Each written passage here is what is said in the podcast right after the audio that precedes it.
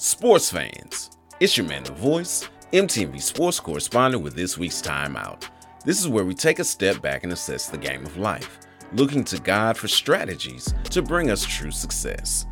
This week's thought Hi, Mom. Whenever you see a player on the sidelines and they have a camera in front of them, nine times out of ten, you're going to hear them say, Hi, Mom. I love you, Ma or some other greeting to the woman responsible for bringing them into this world. Now, as a father, do I get a little jealous? Yeah, I do. Let's think about this. Most sports fans are men. Are mothers into the games? Do they even like or understand the sport? Now, knowing some sports moms myself, even if they're not fans of the game, they are fans of their babies and you better believe if they're not at the game, they are glued to the TV, watching and rooting the whole time. Why is it that the first person an athlete, or anyone for that matter, thinks of to shout out at a sporting event is mom? Undoubtedly, parents are some of the most influential people in the lives of their children. Their presence, or lack thereof, has a profound impact on their seed.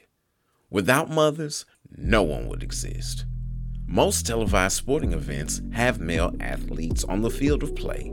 For male children, their mothers are their first love, the standard to which all women will be held. For female children, mommy is the example of the person that they aspire to be. Proverbs chapter 16, verse 11 says, A gracious woman gets honor. And chapter 31, verses 30 through 31 of that same book says, Charm is deceiving, and beauty is fleeting, but a woman who fears the Lord will be praised. Give her the reward of her labor, and let her works praise her at the city gates. So, as I record this on Mother's Day, we here at MTMV Sports want to honor all of the mothers.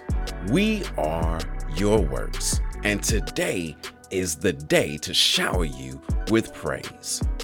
Your nurturing, your words of wisdom, your sacrifices have shaped the world. Your strength, grace, courage, and faith fuels generations. We love you and we thank you for bringing us into the world.